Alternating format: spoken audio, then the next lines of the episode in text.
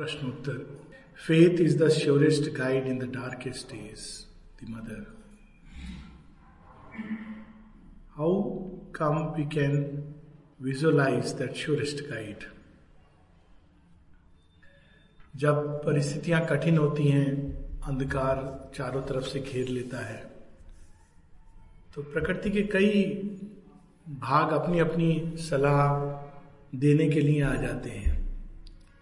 और वो अपने हिसाब से अपनी अपनी बुद्धि, अपनी अपनी सीमा, अपनी अपनी क्षमताओं के अनुसार हमारी आत्मा का मार्ग प्रदर्शन करने के लिए आते हैं। उसमें एक गाइड होता है, तर्क तर्क बुद्धि। वो आकर गाइड करने लगती है, ऐसा करो तो ऐसा होगा, वैसा करो तो ऐसा होगा, नहीं तो ये नहीं होगा, वो नहीं होगा। फिर आती है हमारी भावनाएँ।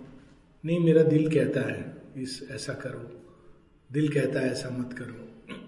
उसी प्रकार से इम्पल्सेज आती हैं, संकल्प आते हैं, नाना प्रकार के। जो हमको इस दिशा में ले जाते हैं, उस दिशा में ले जाते हैं। ये सब अपने अपने हिसाब से शायद हमारा भला करना चाहते हैं, हमारी आत्मा का। ये सारे यंत्र है, आत्मा के। किंतु यदि हम इन सबको शांत करके, अपनी गहराइयों में उतर कर देखें कि हमारी गहराई में कौन सी ध्वनि उठ रही है, कौन सी दिशा इंडिकेट की जा रही है। और हम उसको, उसका अनुसरण करें। तो it becomes the surest guide और उसमें बस दो तीन बातें जो स्मरण करने की हैं। पहली चीज़ तो ये कि हमारी पूर्वाकांक्षाएँ, पूर्वाग्रह, जितने कम रहेंगे, उतना अच्छा होगा। देखिए सोक्रेटिस की आखिरी रात उस पर बड़ा सुंदर लिखा गया है और प्लेटो ने भी एपोलॉजी पूरा उन, उनके अंतिम समय के ऊपर लिखा है। तो जब वो जेल में थे तो नाना प्रकार के उनके पास सुझाव आए। एक सुझाव उनका डिसाइपल क्रीटो था उसके थ्रू आया। तो वो राजघराने से संबंध रखता था, उसने सबको चांदी के सिक्के देकर ब्राइब कर दिया था। और वो सोक्रेटिस के पास आकर कहता है, मैंने सबको ब्राइब कर दिया है, चलिए, गुरुदेव, मैं आपको यहाँ से निकाल लूँगा। कुछ क्षण के लिए सोक्रेटिस अपने ही अंतर, अपना ही, अपनी आत्मा की आवाज़ सुनते थे और जैसा उनको गाइडेंस मिलता था, उसके अनुसार चलते थे। कहते, नहीं I will not go if you don't go you will have to drink hemlock poison लेके आपका मरना निश्चित है कहते हाँ ये भी मुझे मालूम है कि मेरा मरना निश्चित है। लेकिन मैं वो मृत्यु का वर्ण करता हूँ स्वेच्छा से। और सच ये है कि अगर सॉक्रेटिस उस समय निकल गए होते, क्रीटो के सुझाव पर सोने के या चांदी के सिक्के देकर तो अब तक सॉक्रेटिस ने जो कुछ खड़ा किया था, एक नैतिक भूमि का आधार बनाकर, वो सब कोलैप्स हो जाता। क्योंकि सोक्रेटिस इस बात को मानते थे कि कोई भी ऐसा कार्य नहीं करना चाहिए जो अनैतिक हो, अधर्म हो। और उन्होंने मृत्यु के समय भी उस चीज़ का वर्णन किया। तो ये चुनाव उन्होंने बाहर से नहीं किया प्रैक्टिकल रीजन से नहीं किया। उनको इसमें सुदृढ़ श्रद्धा थी कि जो इंसान नैतिकता और धर्म का वर्ण करता है, उसका कल्याण ही होता है। उस सत्य को पकड़कर अंतिम श्वास उन्होंने उस सत्य को पकड़कर जिया। और इसी कारण सोक्रेटिस मृत्यु के बाद भी अमर हो गए। उनको मारने वाले चले गए। कोई नहीं जानता कि किसने उनको हेमलॉक दिया, किसने उन पर मुकदमा चलाया, किसने सच झूठ कहकर कि इन्होंने तो यूथ को डिस्टर्ब किया है, मॉरल्स बिगाड़े हैं। कोई नहीं जानता उन लोगों को। परंतु सोक्रेटिस ने इस भाव से जीते थे कि जो धर्म करता है, जो सत्य का आचरण करता है, जो नैतिकता से चलता है, उसके लिए, उसका जीवन में कल्याण ही होता है। यही एक मार्ग है जो मनुष्य के लिए उचित मार्ग है। So he prove right even through death तो जब हम ये कहते हैं कि कल्याण तो कोई आवश्यक नहीं कि हमारी बाहरी अनुसार। हालाँकि श्रद्धा उस रूप में भी ऑपरेट कर सकती है। क्योंकि नॉर्मली जब कहा जाता है faith is the surest guide तो हम सोचते हैं कि बाहर में हमारी परिस्थितियाँ बड़ी खराब हैं तो फेथ होता है कि ये सब ठीक हो जाएगा। वो ठीक है, वो ठीक हो जाता है। All is well is a good good dictum लेकिन फेथ उसके भी और गहराई में जाता है। फॉर इंस्टेंस फेथ जो है, वो ये कहेगा कि परिस्थितियाँ कितनी भी भयावह, कितनी भी अंधकार में क्यों ना हो, भगवान हमारा कभी परित्याग नहीं करेंगे। वो हमें कभी नहीं छोड़ेंगे। अब ये जो फेथ है, ये इस इसी सत्य के साथ हमारे सारे आचरण को, सारे व्यवहार को वो उसी प्रकार से मोल्ड करने लगेगा। तो हमारे अंदर शांति रहेगी, हमारे अंदर किसी प्रकार की उद्विग्नता नहीं रहेगी, भय नहीं होगा, और इस कारण भगवान की कृपा कहीं अधिक कार्य करेगी।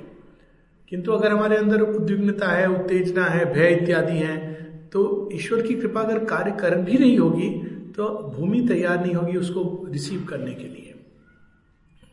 ये फेथ का ये रूप है कि सबसे बड़ा रूप तो यही है कि न मैं प्रणश्यति, मैं कभी उसको कभी भी परित्याग नहीं करता हूँ। पांडवों का यही फेथ था। इसका तो लिविंग एग्ज़ाम्पल द्रौपदी स्वयं है। अनेकों अनेकों कठिनाई से गुजरती हैं, माता कुंती हैं, सारे पांडव हैं कि सब कुछ उल्टा पुल्टा होता है, परंतु वो अपनी श्रद्धा, उनकी किस चीज़ में श्रद्धा थी? धर्म में श्रद्धा थी। कि धर्म के अनुसार चलना चाहिए। तो उन्होंने पूरा जीवन उस श्रद्धा के अनुरूप जीवन को जिया। और बाहर में आने को कष्ट आए तो जब ये कहा जाता है surest guide in the darkest days it doesn't mean in terms of कि बाहर में हमारा सब कुछ जैसा हम चाहते हैं, वैसा होगा। हो सकता है, वैसा हो, वो भी हो सकता है। Ultimately Pandavas did win the victory and get the throne किंतु जो मुख्य चीज़ उसमें ये नहीं है कि बाहर की घटनाएँ और परिस्थितियाँ कैसे बदल रही हैं। पर मुख्य चीज़ ये है कि वो हमको मार्ग से भटकने नहीं देती। नहीं तो कई बार लोग जब जीवन में कठिनाई आती हैं तो मार्ग से भटक जाते हैं। ऐसे लोग हैं जो एक रास्ते पर चल रहे होते हैं। फिर उनके जीवन में जब कठिनाई आती है तो कहते हैं, अरे, इससे तो अच्छा हम फला फला रास्ता ले लेते, उस रास्ते पर चलते तो शायद हमारे लिए जल्दी कुछ फल मिल जाता। जो बाहर से चीज़ों को पकड़ते हैं, केवल परिस्थितियों के लिए अपने फेत को रखते हैं, वो मार्ग से भटक जाते हैं। और कई बार बहुत दूर भटक जाते हैं, ऐसे उदाहरण हैं, आश्रम में ऐसे उदाहरण रहे हैं और कई जगह ऐसे उदाहरण रहे हैं। किंतु फेथ आपको भटकने नहीं देगा। वो कहेगा, नहीं, आप इसको होल्ड करके रहो। यही एक है जिसपे आप अपना सर्वस्व लगा सकते हो दांव पर। और जब आप अपना सर्वस्व दांव पर लगाते हैं, श्रद्धा के साथ कि भगवान हमेशा मेरे साथ हैं, हमेशा मेरे साथ खड़े रहेंगे, युद्ध में कवच बनकर हमारे सामने होंगे और पहले उस वार को आघात को अपने ऊपर लेंगे। तो ऐसा ही हम जीवन में अनुभव करते हुए आगे बढ़ते जाते हैं। अंधकार आता है, चला जाता है, हम मुस्कुराते रहते हैं। लोगों को आश्चर्य होता है कि सच में इसके साथ ऐसा हुआ था, ऐसा हो रहा है। और आपके ऊपर कोई फ़र्क नहीं पड़ता। वो चीज़ जिसमें लोग कहें, इसको तो बड़ा दुखी होना चाहिए, आप आनंदित हो रहे हो। आपके अंदर वही आनंद, वही चमक, वही सब कुछ चल रहा है। तो ये क्योंकि फेथ आपको गाइड कर रहा है। नहीं तो आदमी भटक जाएगा, इधर जाएगा, उधर जाएगा, अधर्म के साथ हो जाएगा। तो जो भी हमारी मूल श्रद्धा है, उसी के अनुसार हमको गाइडेड होना चाहिए। मान लीजिए मूल श्रद्धा यह है कि ईश्वर हैं और सर्वत्र हैं और सदैव सदैव हमारे साथ हैं, हर परिस्थिति में। हम कितना भी कुछ अंधकार में क्यों ना चले जाएँ? उस अंधकार में भी वो पहुँच ही जाएँगे और हमारे साथ रहेंगे, हम, हमारा हाथ पकड़कर अंधकार से खींच लेंगे। तो भगवान ऐसा करेंगे। कितनी भी बार हम अंधकार में गिरेंगे, वो हमको वहाँ से खींच लाएँगे। परंतु यदि हमारी श्रद्धा ही सीमित है तो फिर वो बात अलग है, क्योंकि हमारी श्रद्धा सीमित है, इसलिए जो भगवान का एक्शन है, वो सीमित है। इन दैट सेंस कि जब जब हमारे सामने कठिन परिस्थितियाँ आती हैं और उस समय कई विकल्प हमारे सत्ता के भिन्न भिन्न भाग प्रस्तुत करते हैं, विशेषकर छलना प्रकृति।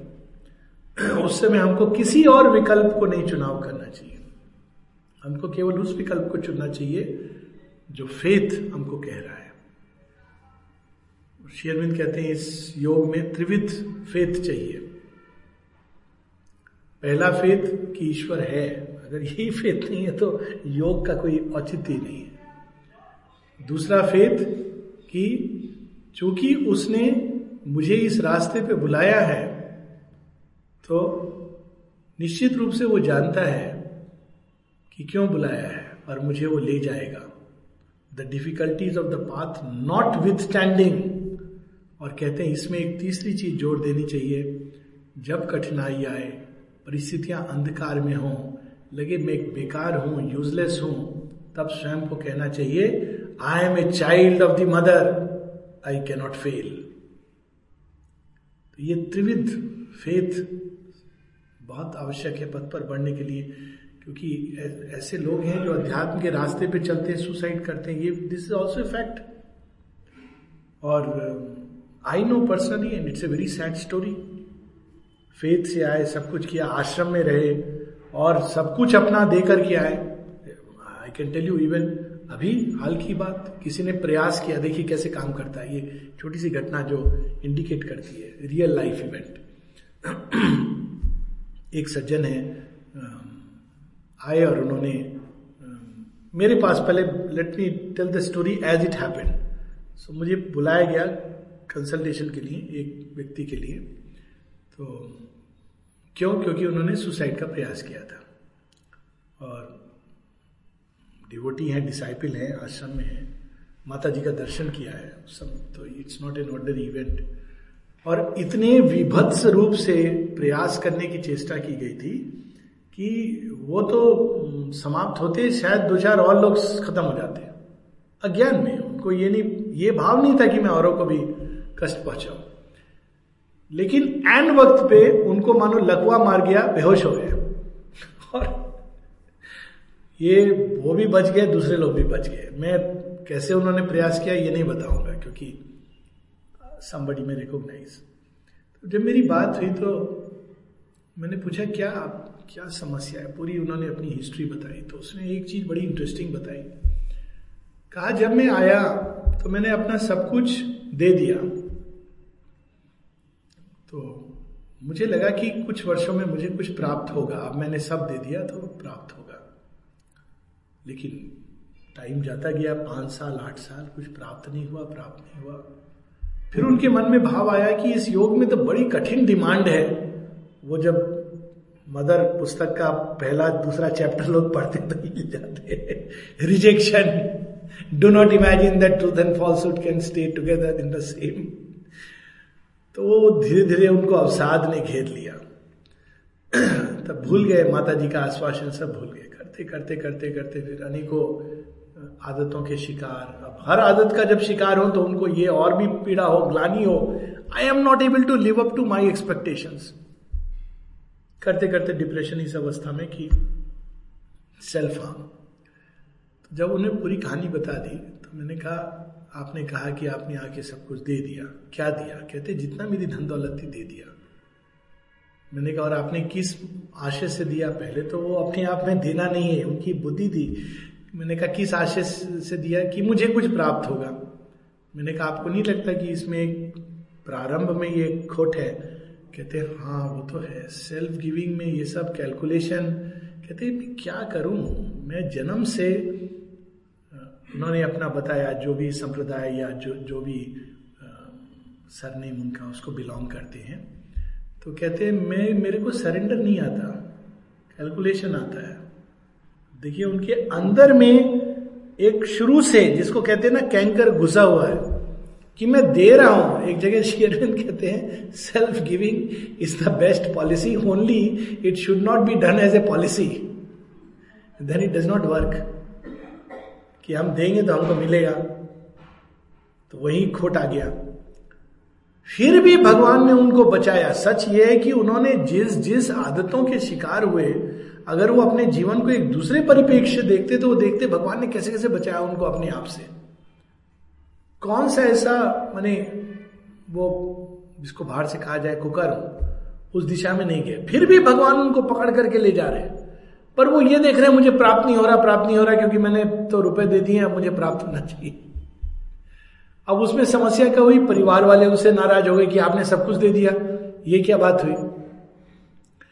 उनके परिवार वाले बहुत अच्छी तरह एस्टेब्लिश हो गए। उनका भी भरण पोषण माता जी ने इतने सुंदर ढंग से कि they are all well well established तो अगर वो अपने जीवन को फेथ की आँख से देखते तो उसमें सब कुछ देखते भगवान का कांस्टेंट हस्तक्षेप। परंतु वो एक दूसरी चीज़ उनको गाइड करने लगी दिमाग को। और वो क्या चीज़ थी? Calculation what I have received मुझे क्या मिला, क्या प्राप्त नहीं हुआ। और उसके कारण इस अवस्था तक मिसगाइड हो गए कि वो एक चांस इतना सुंदर ही was about to throw it और फिर जब बात हुई तो उनको ये सब रियलाइजेशन हुआ कि हाँ ये मैं क्या कर रहा हूँ। माँ मुझे इनफैक्ट खुद ही बोले, मरने भी नहीं दे रही वो मुझे। मैंने कहा नेचुरली क्यों मरने देंगी अपने बच्चे को? कहते मैं तो जाना चाहता हूँ पीसफुली मैंने कहा अच्छा मरने से पीस आ जाएगी आपको। इतना आसान है। तो जो भी कठिनाई में आया, उसको यही सलाह देनी चाहिए। Now you see how difficult this thing can be जब सब अच्छा होता है, तब तो फेथ लेकिन जब डार्क डेज़ और डार्क डेज़ कैसे आ सकते हैं?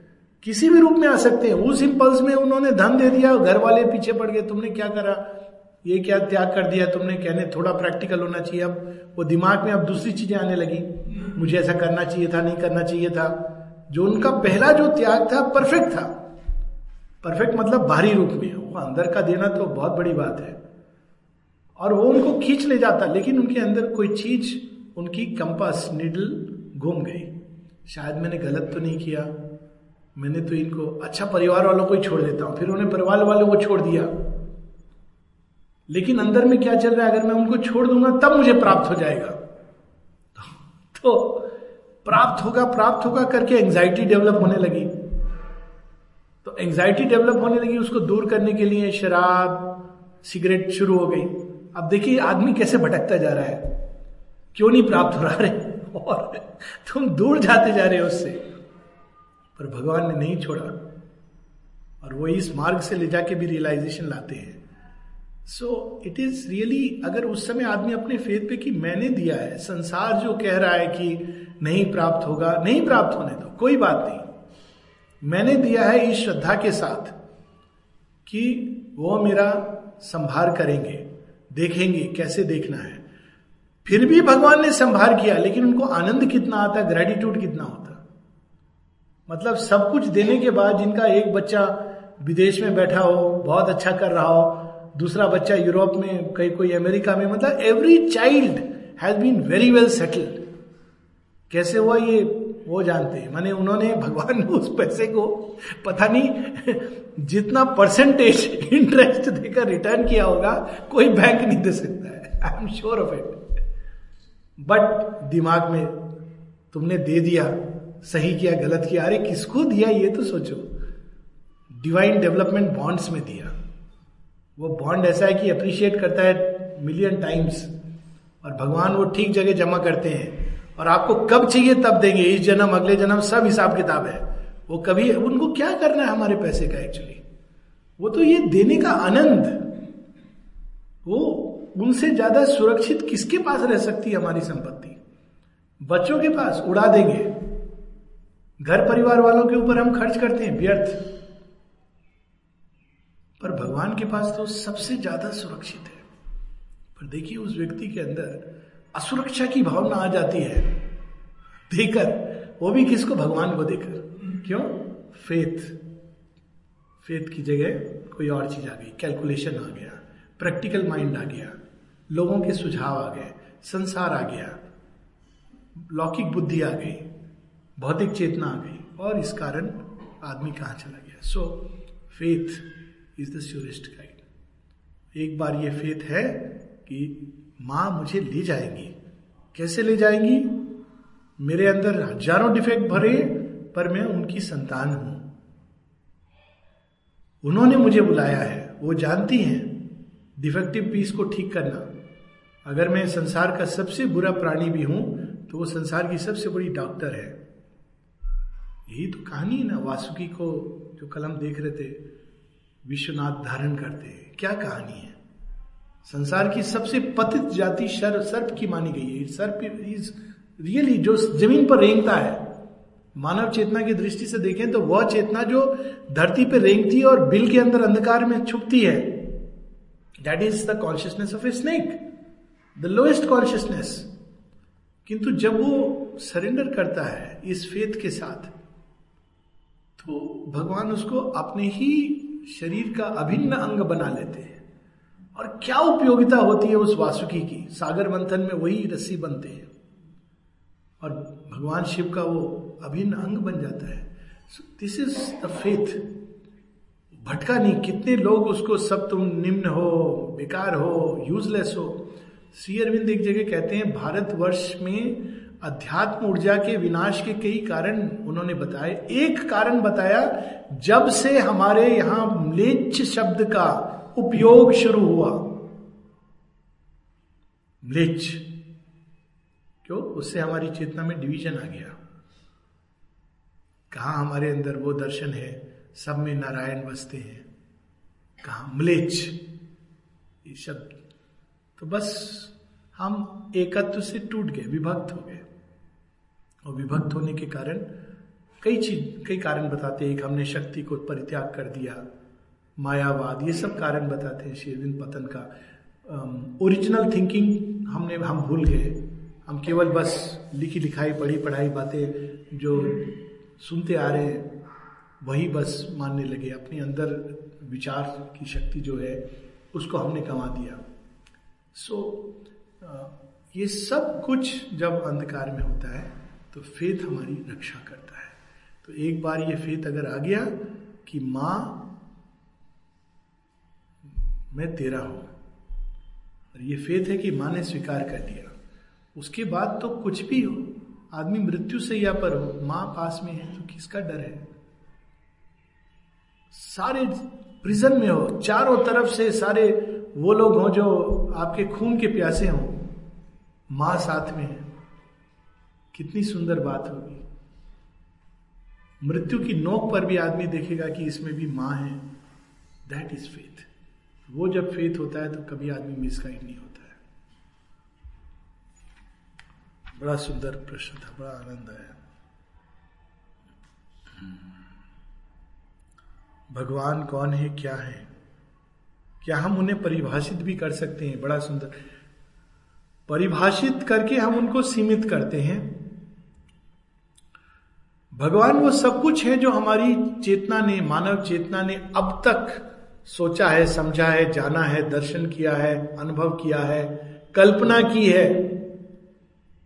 वह सब कुछ जो सृष्टि में प्रकट हुआ और वह भी जो आज तक किसी मनुष्य, संत, ऋषि, योगी ने न कल्पना की, न जाना, न अनुभव किया, वह सब भी है जो अब तक प्रकट नहीं हुआ।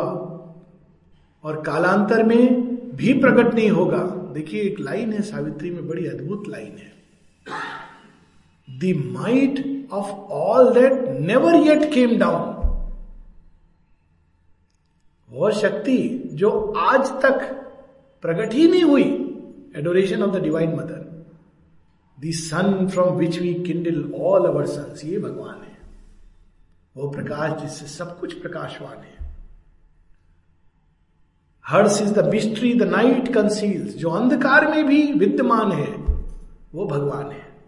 उपनिषद कहती है चेतन चेतना नाम नित्यो नित्या नाम जो सब कुछ के अंदर विद्यमान है, अंधकार में भी वो when darkness was covered and wrap covered with darkness when darkness was dense and covered with darkness he was seated within it immense and the spirit's alchemist energy is hers वो जिसका स्पर्श कुब्जा को एक सुंदर स्त्री में परिवर्तित कर देता है, जो पाषाण बनी अहिल्या को देवतुल्य बना देता है, वो भगवान है। The spirit's alchemist energy is hers she is the golden bridge the wonderful fire हमारे लिए वो उंगली पकड़कर हमको हमारी बिल्कुल निम्न से निम्न अवस्था से उच्चतम अवस्था पर ले जाते हैं ब्रिज बनकर, सेतु बंद बनकर। वो भगवान है। She is the force the inevitable word एकमात्र शक्ति, जो अनेकों अनेकों शक्ति बनकर इस संसार में प्रकट हो रही है। इच्छा शक्ति, ज्ञान शक्ति, कर्म शक्ति, जितनी प्रकार की शक्तियाँ, भारतीय दर्शन में तो निम्न से निम्न अवस्था में। धूमावती माता is the mother who is covered with darkness क्या एक और त्रिपुर सुंदरी है, वही कवर्ड विद डार्कनेस है। दश महाविद्या जो उपनिषदों की है। शी इज़ द फोर्स एकमात्र शक्ति जो सारी सृष्टि में है। द इनएविटेबल वर्ड जिसका स्पंदन सारी सृष्टि को स्पंदित करता है, जिसका प्रकाश the sun from which we kindle all our suns the light that leans from the unrealised vast जिसको किसी व्यक्ति ने आज तक संसिद्ध नहीं किया। लोग कहते प्रकाश प्रकाश देखा सहस्र सूर्य के समान सहस्र कोटि समप्रभा। वो प्रकाश कहाँ से आया? उन चेतना की ऊंचाइयों से आया, उस विस्तार से आया, उस अनंतता से आया, जहाँ तक कोई आज तक नहीं पहुँचा। The light that leans from the unrealised vast the joy that beckons from the impossible देखिए कितने सुंदर परिभाषित जिसको नहीं कर सकते, उसको शेयरविंद परिभाषित कर रहे हैं। The joy that beckons from the impossible वो आनंद, जो सब कुछ, सृष्टि, दुख, पीड़ा, कष्ट से फिर भी इंसान उसको खोजता है, वो इंसान को आगे बढ़ने के लिए स्फूर्ति देता है, उत्साह देता है, उमंग देता है, वो बुलाता है हमें। Krishna Krishna Krishna Krishna this what Krishna means वह जो आकर्षित करता है joy that beckons from the impossible हम पहुँच नहीं सकते उस आनंद में, उसकी एक बूंद को अपने अंदर धारण नहीं कर सकते, पर वो बुलाता रहता है, पुकारता रहता है।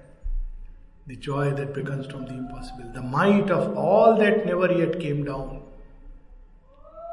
all nature dumbly calls to her alone क्या नाम है भगवान का? सारी सृष्टि में केवल उन्हीं के नाम की बात हो रही है। अगर पुष्प उन्हीं को अपने सौंदर्य और अपनी फ्रेग्रेंस, सुगंध को अर्पित करते हैं, उन्हीं के लिए रस के रूप में अभिप्सा जागती है वृक्षों के अंदर। उन्हीं के प्रताप से पशु पक्षी का संभार होता है और वो प्लेन्स पे कूदते हैं, खेलते हैं गैम्बलिंग करते हैं। All nature dumbly calls to her alone to heal with her feet the aching throb of life. उन्हीं का एक स्पर्श है जो हमारे सब तरह के कष्ट, ताप को हरता है। And break the seals on the dim soul of man and kindle her fire in the closed heart of things और हमारे अंदर जो अज्ञान की, अचित की, अंधकार की गांठ है, उन्हीं का स्पर्श उसको खोल देता है। और उस अग्नि को प्रज्वलित करता है। जो कभी नहीं मरती। माता जी की प्रार्थना और अमर अग्नि को जलाने की बात करती हैं। कहती हैं, माँ living in the heart of each atom I kindle there in the fire that never dies down माँ कहा नहीं है एक एक अणु के अंदर वो उस अग्नि को प्रज्वलित करती हैं, जिसको कोई चीज़ अल्टीमेटली समाप्त नहीं कर सकती। प्रयास होगा। जैसे प्रहलाद को मारने का प्रयास होता है। This is story of the चैत्य अग्नि। किंतु कृष्ण को मारने का प्रयास होता है। पर उस, उस अग्नि को कोई नष्ट नहीं कर सकता। वह अग्नि मनुष्य के अंदर अभिप्सा की कौन प्रज्वलित करता है? भगवान प्रज्वलित करते हैं। ये सब कुछ भगवान को परिभाषित करने के प्रयास है। किंतु ये सब प्रतिबिंब है। हमारी मर्यादाएँ हैं, हमारी सीमाएँ हैं, और भगवान उस सीमाओं में उतर जाते हैं। ये उनकी महानता है। बड़ी सुंदर सावित्री में लाइन है। भगवान को कैसे जान सकते हैं? Out of thought we must leap up to sight for still the human limits the divine thus is it even with the seer and the sage in our luminous hypnosis with one small point one single point we see not what small image of her we hold. हम भगवान को सीमित कर देते हैं और भगवान उस सीमा में आ जाते हैं। तो हमको क्या करना चाहिए भगवान को जानने के लिए? बड़ी सुंदर उसमें कहते हैं, her single soul supremacy confess dare to surrender to her absolute.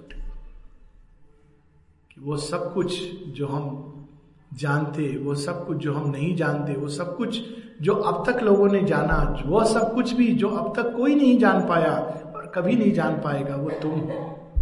जितनी विशाल हमारी भगवान की अवधारणा होगी, उतना तीव्र गति से, उतनी शीघ्रता से हम को वो करंट ले जाएगा।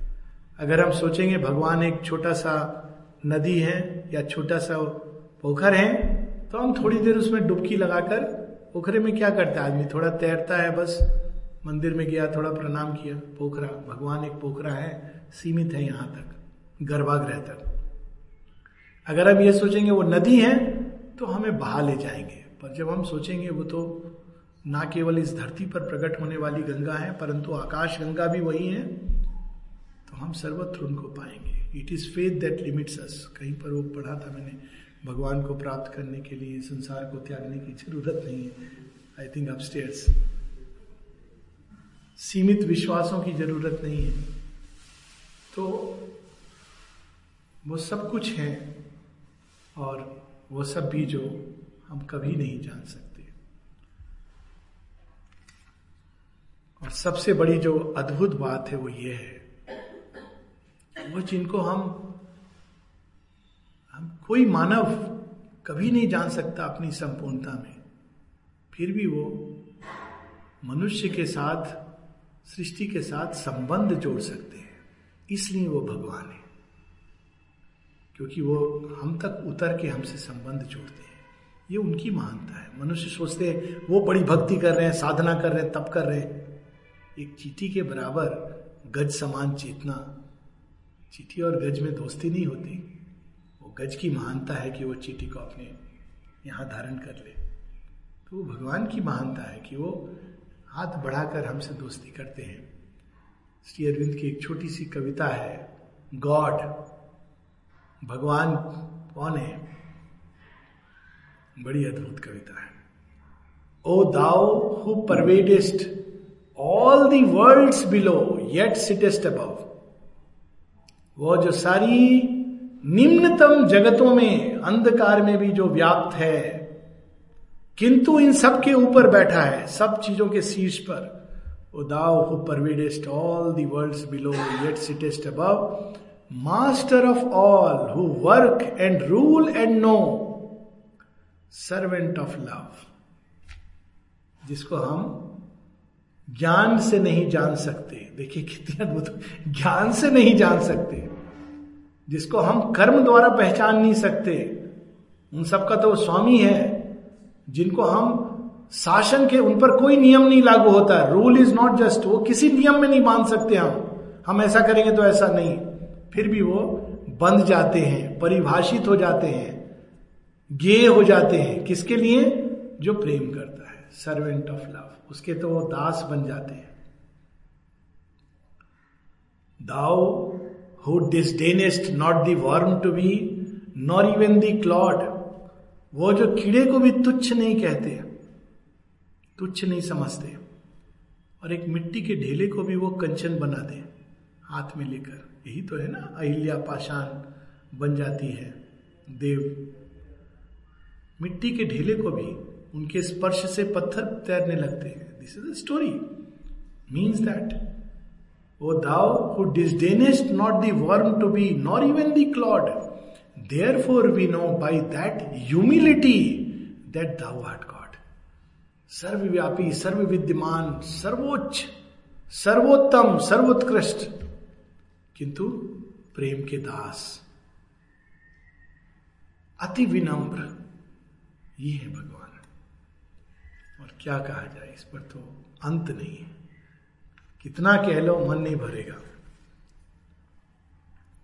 अध्यात्म और धर्म क्या क्या है? क्या हम इन्हें भी परिभाषित कर सकते हैं? कुछ हद तक कर सकते हैं।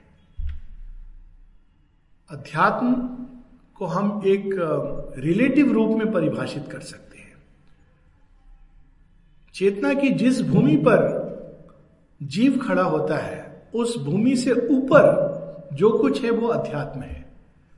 एक बिल्ली के लिए मनुष्य की चेतना आध्यात्मिक चेतना है। एक मनुष्य के लिए देवताओं की चेतना आध्यात्मिक चेतना है। देवताओं के लिए उनका उद्गम स्रोत वो चेतना आध्यात्मिक चेतना है। इंद्र इत्यादि के लिए त्रिदेव आध्यात्मिक चेतना है। त्रिदेव के लिए आद्य शक्ति आध्यात्मिक चेतना है। तो जिस भूमि पर हम खड़े होते हैं, उसके परे जो है वो अध्यात्म है। और उस दृष्टि से जब हम देखते हैं तो देखते हैं वास्तव में हर जगह आध्यात्मिक चेतना विद्यमान है, परंतु वो अपने को नाम और रूप में सीमित कर देती है। इसीलिए सर्वत्र अध्यात्म है और सर्वत्र धर्म है। हर प्राणी का अपना धर्म है। धर्म वो मार्ग है जो हमारी सीमित चेतना को उस असीम के साथ जोड़ता है। वो रास्ता है, वो प्रोसेस है, वो क्रिया है, जिसके द्वारा या वो विश्वास है, जो हमें आध्यात्मिक चेतना, आध्यात्मिक ऊर्जा के संपर्क में लाता है। वह सब जो उससे दूर रखता है, उससे दूर ले जाता है, वो अधर्म है। और इसीलिए धर्म के अनेकों अनेकों ये मूल रूप, क्योंकि धर्म आता है ध्रुव ध्रुव, धारण, वह जो मूल में है, सनातन, सत्य। तो जो चीज़ें हमको उस सनातन, सत्य, उस एकत्व की ओर ले जाती हैं, वो धर्म है। जो चीज़ें, चीज़ों के बीच में डिवीज़न क्रिएट करती हैं, खंड करती हैं वो अधर्म है। अगर एक एक भूमि पे देखें, इसीलिए स्वार्थ अधर्म है, क्योंकि वो चीज़ों को एकत्व से तोड़ देता है। मैं और मेरे लोग तो मुझे प्रिय हैं, लेकिन बाकी लोग मुझे इतने प्रिय नहीं है। जिसने मेरी प्रशंसा की वो प्रिय है, और जिसने मेरी बुराई की वो प्रिय नहीं है। ये अधर्म है। क्यों अधर्म है? क्योंकि वो विभाजित कर रहा है चेतना को। किंतु जब हम ये देखते हैं कि जो मेरी बुराई भी कर रहा है, शायद भगवान उसके थ्रू कुछ मुझे बताना चाह रहे हैं जो मैं सुन नहीं रहा। उनकी वाणी अंदर में नहीं सुन रहा तो किसी और के मुख से वो बता रहे हैं। और अगर उसमें सत्य है तो मुझे आनंद आना चाहिए। और अगर उसमें असत्य है तो कोई चिंता की बात नहीं। तो वह सब कुछ जो हमको एकत्व की ओर ले जाता है, विशालता की ओर ले जाता है, प्रकाश की ओर ले जाता है, प्रेम की ओर ले जाता है, वो सब धर्म है। व्यक्तिगत रूप पर और सामूहिक रूप पर भी। और यदि धर्म और धर्म में टकराव होता है तो वहाँ हमको स्वधर्म का चयन करना होता है। हर एक व्यक्ति के अंदर सनातन सत्य अलग अलग ढंग से स्वयं को प्रकट कर रहा है। इसीलिए वो हर एक प्राणी का सुधर्म होता है। जैसे बात हो रही थी पहले सत्र में भी कि जो जिसकी श्रद्धा एक मेटीरियलिस्ट उसमें है, उसको उस मार्ग से बढ़ना चाहिए। भगवान स्वयं उसको आगे ले जाएँगे जब उसका समय आ जाएगा। हर व्यक्ति के अंदर एक प्रोसेस भगवान ने डाली हुई है, मार्ग अंदर डाला हुआ है। मार्ग हमेशा अंदर होता है। तो गुरु क्या करता है? उस पथ को दिखा देता है। स्वधर्मो निधनम श्रेया पर धर्मो भयावाह। अर्जुन क्षत्रिय है। उसके लिए राष्ट्र हित में, समाज के हित में, संसार के हित में युद्ध करना धर्म है। वो विभाजन नहीं कर रहा है, ना विभाजन चाहता है। वो धरती पर शांति और सामंजस्य स्थापित करना चाहता है। दुर्योधन भी क्षत्रिय है, किंतु वो लूट खसोट कर सब कुछ अपने लिए एम्बिशन महत्वाकांक्षा में सब कुछ रखना चाहता है। तो दुर्योधन का युद्ध अधर्म है। कितनी सूक्ष्म हो सकती है, कर्म से धर्म का परिचय नहीं होता। धर्म का परिचय उसके अंदर छिपे मूल भाव से होता है। बाली कहते हैं राम को कि आप तो समदर्शी हो आप तो धर्म की स्थापना करने निकले हो, लेकिन सुग्रीव से प्यार करते हो, मुझे पेड़ के पीछे छिपकर मारते हो? ये धर्म है आपका। तब श्री राम बताते हैं बड़े सुंदर, तुलसीदास ने तो मानस में बड़े अच्छे, अद्भुत ढंग से व्याख्या की है, कि तू कह रहा है धर्म की बात? आज अचानक तुझे धर्म याद आ रहा है, सारे जीवन तू कहता रहा माइट इज़ राइट बाली का क्या धर्म था? जो बलशाली है, उसी को राज्य करने का अधिकार है। तो भगवान उसके सामने बलशालियों में, बलशाली के रूप में आते हैं। जो उसका धर्म है, उसी के अनुरूप उसके सामने आते हैं। क्योंकि उसको और कोई धर्म आता ही नहीं है। और दिखाते हैं कि तुझसे भी बलशाली कुछ लोग हैं। तो this is how dharma is हर एक समय पर परिस्थिति में कौन सी चीज़ हमको भगवान से जोड़ेगी? उसी तरह इसीलिए एक एक शब्द रचा गया, आपद धर्म। कोई व्यक्ति मर रहा है, क्योंकि एक ऐसी जगह में है, सूखा पड़ा हुआ है, या ऐसी जगह में जब भोजन की एक एयर क्रैश हुआ था फुटबॉल की टीम जा रही थी, आज तो एक एयर क्रैश हुआ उसके बाद में। बड़ा फ़ेमस एयर क्रैश था रीडर डाइजेस्ट में इसकी बड़ी अच्छी स्टोरी आई थी। फुटबॉल की टीम हवाई जहाज़ क्रैश हुआ और वो पर्वत के ऊपर, बर्फ़ के बीच में सब फंस गए। खाने की कोई चीज़ नहीं। तो कैसे ये लोग किस तरह से मांस के टुकड़े खाते हैं। अब उस समय स्वयं को बचाना ये धर्म है, क्योंकि अगर ये देह ही नहीं रहेगा, ये भी एक धर्म है। लेकिन उसी प्रकार से किसी के अंदर एक दूसरा भाव जा सकता है। वो कह सकता है कि मैं प्रस्तुत करता हूँ स्वयं को, भोजन ग्रहण करो, जैसे राजा शिवी के अंदर। तो हर एक परिस्थिति का अलग अलग धर्म होता है। और उसका लेकिन मूल ये रहता है कि वह चीज़ जो मुझे भगवान की ओर, प्रकाश की ओर, ज्ञान की ओर, प्रेम की ओर, सामंजस्य की ओर ले जाती है, वो धर्म है। तो धर्म और अध्यात्म को परिभाषित किया जा सकता है, लेकिन रिजिड टर्म्स में नहीं। हम ये नहीं कह सकते कि जो रोज मंदिर जा रहा है, बड़ा धार्मिक है। रावण जाता था, बहुत पूजा करता था, परंतु वो धार्मिक नहीं था। महास्वार्थी और महत्वाकांक्षी जीव था। तो समसुराश्री और बिंदु से आर वेरी रिलीजियस हम ये नहीं कह सकते कि रोज व्रत उपवास करना धर्म है, या पंडितों को भोजन खिलाना धर्म है। पंडित रहे कहाँ? वो भी ब्राह्मण। ब्राह्मण तो वो जिसके विचार भी स्वच्छ हों, पर आज तो ब्राह्मण की दो तीन पहचान है। एक पहचान ये है कि उसकी तोंद ज़रूर होनी चाहिए। और दूसरा, वो बाहर से चाहे कितना भी दिखेगा, कुछ नहीं है, लेकिन उसका बैंक बैलेंस अच्छा खासा होगा। ये ब्राह्मण की पहचान हो गई है। तो ये हम बोले कि नहीं ब्राह्मण। ब्राह्मण इज़ इनर जो भी ईश्वर को ढूंढ रहा है, ब्रह्म को ढूंढ रहा है, वो ब्राह्मण है। चाहे उसका सरनेम कुछ भी क्यों ना हो। विवेकानंद और श्री अरविंद जन्म से कायस्थ थे।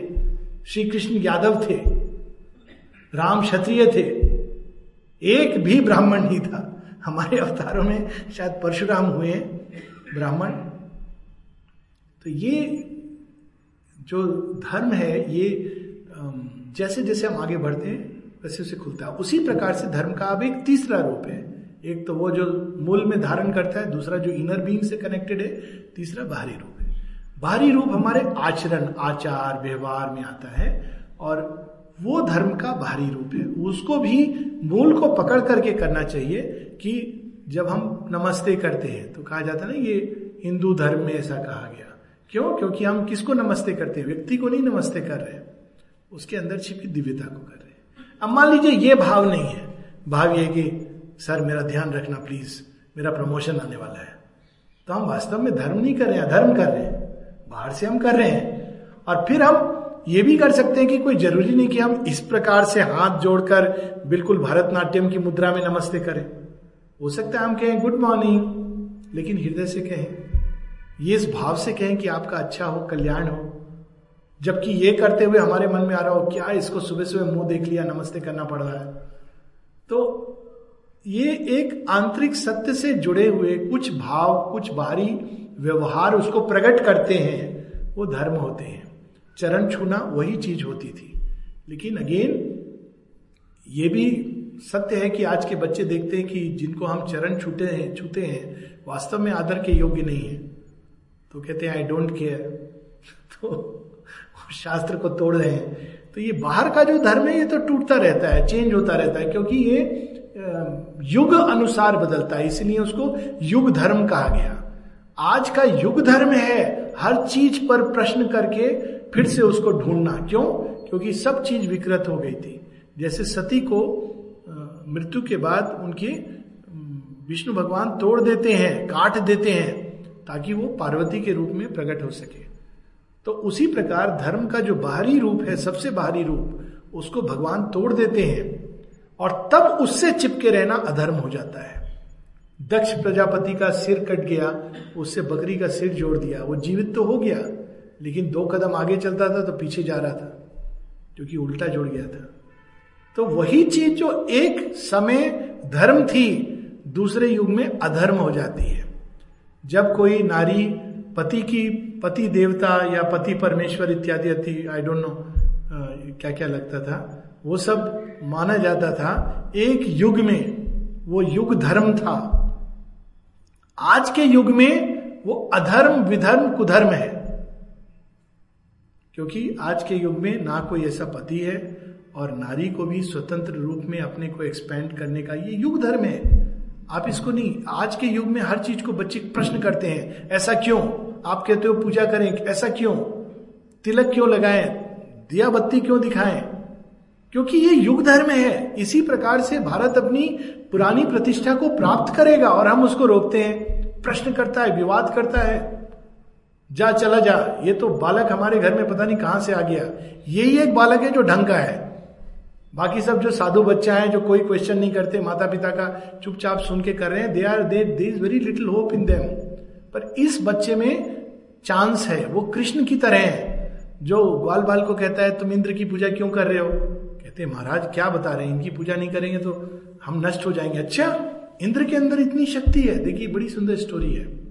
इंद्र के अंदर इतनी शक्ति हाँ। देखिए, वर्षा देते हैं, डुबो देंगे पूरी वृंदावन को, गोभूमि को, ब्रिजभूमि को। अच्छा चलो देखते हैं। नहीं करते पूजा इंद्र की। देखते हैं क्या होता है। इंद्र का कोप होता है। गोवर्धन पर्वत धारण करते हैं भगवान। लेसन क्या है? भगवान तुम्हारे अंदर है। तुम देवताओं के परे हो। मनुष्य के अंदर वो शक्ति है जो देवता भी जिसके सामने नतमस्तक करते हैं, वो एक और ऊपर का धर्म है। उसको बाहर जाकर के पूजा करने की ज़रूरत नहीं है। अगर वो अपने अंदर आत्म तत्व को पाले तो देवता उसके मित्र हो जाते हैं। उनके साथ उसका संबंध ऐसा नहीं होता मालिक और स्लेव का। वो तो केवल भगवान के साथ होता है। और देवता उसके मित्र समान साथ चलते हैं। जब कृष्ण अर्जुन के मित्र बनते हैं तो हनुमान की पताका में आ जाते हैं। ना जाने कितने कितने देवता रक्षा करते क्योंकि साथ में तो सुपर बॉस खड़ा हुआ है। तो इस प्रकार से एक युग धर्म होता है और उसका सम्मान करना चाहिए। तो again we could go to any extent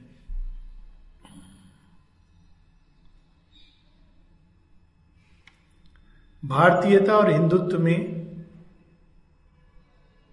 आप क्या कहते हैं? जो उन्मत्त कहीं शायद हो, शायद नहीं भी हो। आप क्या साम्य देखते हैं? जो अन्यत्र कहीं शायद हो, शायद नहीं भी हो, अन्यत्र। बहुत कुछ है हिंदुत्व में जो अन्यत्र कहीं नहीं है।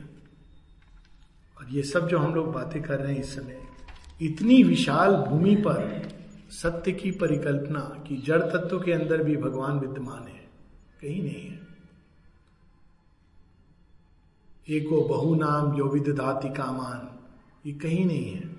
सूर्यो यथा सर्वलोक चक्षु, न लिप्यते चाक्षु से बाह्य दोषा। एको वशी सर्वभूतांतरात्मा, न लिप्यते लोक दुखी न बाह्य। ये कहीं नहीं है।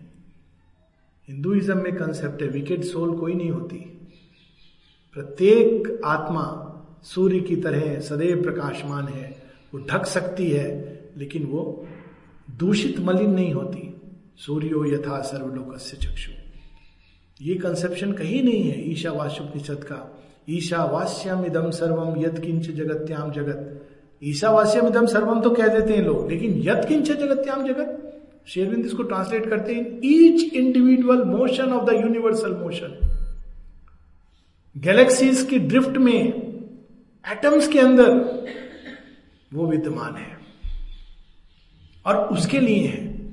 तेन त्यक्तेन भुंजिता माँ हृदय कस्य शुद्धनम। माँ हृदय कस्य शुद्धनम है किंतु प्रिंसिपल क्या है उसके पीछे? तेन त्यक्तेन भुंजिता इतनी positive spirituality enjoy by renouncing by non position not become sad and morose अरे, हमने तो रिनाउंस कर दिया, अब हम क्या करें? हम अंदर में enjoy by doing because you become vast कितनी पॉजिटिव स्पिरिचुअलिटी है। अने जदे कम मनसो जवियो। हाउ पावरफुल इट इज़ हर एक एक एक लाइन तदे जति, तन्ने जति, तद दूरे तदुवंतिके सबने भगवान को कहीं आकाश में बादल के ऊपर बैठा दिया। या भगवान है, कुछ ने कहा नहीं है। हिंदुइज्म ने कहा, है भी, नहीं भी, और है और नहीं के परे जो है। Both being and non being melt into his arms what a vast vision क्योंकि है और नहीं है, ये मानव चेतना की सीमित अनुभव है। जब मनुष्य की चेतना अनुभव करती है नहीं है तो कोई अल्टीमेट ट्रुथ थोड़ी है। ये तो चेतना का अनुभव है। और जब कहता है है तो भी हमारी सीमाओं का अनुभव है। भगवान तो है और नहीं है कि परे है। तो ये इसमें कोई दो राय नहीं कि Hindutva in its real sense संसार के सारे सारे, ये कोई एक not from a Hindu point of view but as a fact of reality यही एक ऐसा धर्म है जिसमें सब चीज़ों को अपने अंदर आत्मसात करने की uh, शक्ति है और उन सबको वो एक नवीन रूप देकर प्रकट करता है। जितने भी धर्म जो इवन हिंदू विरोधी हुए और जितने धर्म बाहर से आए वो यहाँ आकर रंग गए। वो आए थे कन्वर्ट करने लेकिन इसके बन के रह गए। This beauty of this great Hindutva भारतीयता उसी हिंदुत्व का एक बाहरी रूप है। भारतीयता रूप में बदलेगी, क्योंकि वो बाहर की चीज़ है, परंतु उसका मूल वो है। अगर हम मूल को पकड़े रहें तो नए रूपों में वो प्रकट होगी, अभिव्यक्त होगी। That is the beauty of this और जहाँ तक मेरी नॉलेज है, जहाँ तक लोगों ने पढ़ा है, मैंने भी बहुत कुछ पढ़ा है, सब धर्मों के बारे में पढ़ा है खूब सारी चीज़ें पढ़ी हैं, अनुभव की हैं। इसमें कोई दो राय नहीं कि हिंदुत्व श्री अरविंद एक जगह लिखते हैं कि यही एकमात्र एक ऐसा मंदिर है जिसमें चाहे वो बाहर रूइंस में है, टूटा है, प्लस्तर गिर गया, मरम्मत की ज़रूर है, ज़रूरत है, किंतु अभी भी वहाँ पर गर्भागृह में भगवान की पूजा होती है। सर्विस टू द इटर्नल क्योंकि वहाँ पर भी वो चीज़ विद्यमान है। और इसीलिए भारतवर्ष के अंदर ही वो शक्ति है जो विश्व को बचा सकती है। इस पर तो इतना कुछ देखा है, लिखा है, लेकिन ये ज़रूर है कि हिंदुत्व का जो ओरिजिनल रूप है, और वो अनेकों अनेकों रूप से प्रकट होगा। ये लास्ट है मेंटल साइलेंस प्राप्त करने में क्या बाधाएँ साधक के सामने आती हैं? Noises of the mind vital and the physical silence तो सर्वत्र विद्यमान है, प्राप्त करने की चीज़ नहीं। जैसे भगवान सर्वत्र विद्यमान है, लेकिन ठीक वैसे जैसे साइलेंस को नॉइज़ ढक देती है, वैसे ही साइलेंस को मेंटल नॉइज़ विचार चलते जा रहे हैं, चलते जा रहे हैं। कॉन्स्टेंटली विचार के मूल में जाए, क्यों चल रहे हैं? तो मूल में हर चीज़ के हम देखेंगे, अहंकार और अज्ञान, यही चीज़ हर चीज़ के मूल में जाएगी। कई बार यही विचार चलते रहते, मुझे मेंटल साइलेंस कब प्राप्त होगा, कब प्राप्त होगा? वो भी एक ईगो सेल्फ घूम रहा है। When we let go when we surrender then the silence is the truth behind everything प्राण तत्व के नॉइजेस ये प्रिय है, ये अप्रिय है, ये हो वैसा हो।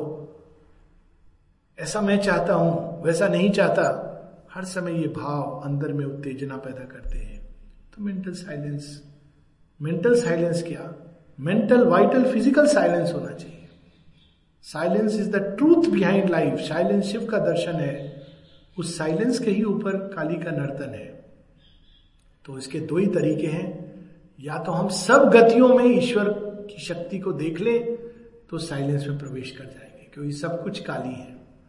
या हम सब गतियों के के को शांत कर ले तो अंदर शिव शिव प्रकट हो जाएँगे। और उसका सबसे अच्छा उपाय है सरेंडर तपो बल से तो वो एक अलग चीज़ है, पर I don't know anything about this in the sense intellectually I can speak but I know the path of surrender माता जी की कृपा से सब कुछ संभव है। जाकी कृपा लवलेश मतिमंद तुलसीदास हूँ, पायो परम विश्राम। This is the silence Ram समान प्रभु नाही कहूँ। जाकी कृपा लवलेश ते मतिमंद तुलसीदास हूँ, पायो परम विश्राम। और उसके लिए धीर। ये दूसरी चीज़ उपनिषदों में कही है। तम आत्मस्थम, ये नु पश्यंती धीरा।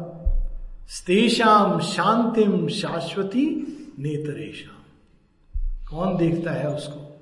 कौन प्राप्त करता है उस चिर शांति को, उस नीरवता को, जो धीर है, जो विचलित नहीं हो जाता जल्दी। अरे ऐसा क्यों वैसा क्यों आज ये क्यों हो वो क्यों हो तब हमको कर्मयोग के रास्ते से ये चीज़ें शांत होती है। निष्काम कर्म करते करते धीरे धीरे ये चीज़ें शांत होती हैं। प्रभु का स्मरण करने से ये चीज़ें शांत होती हैं। जीवन के अनुभव से ये चीज़ें शांत होती हैं। धीरे धीरे ये शांत होती जाती हैं, तब वो इतना ढीला हो जाती है गांठ की थोड़ा सा बैठा और उस नीरवता में आदमी प्रवेश कर जाता है। सो हम लोग यहीं पर रुकेंगे। टुडे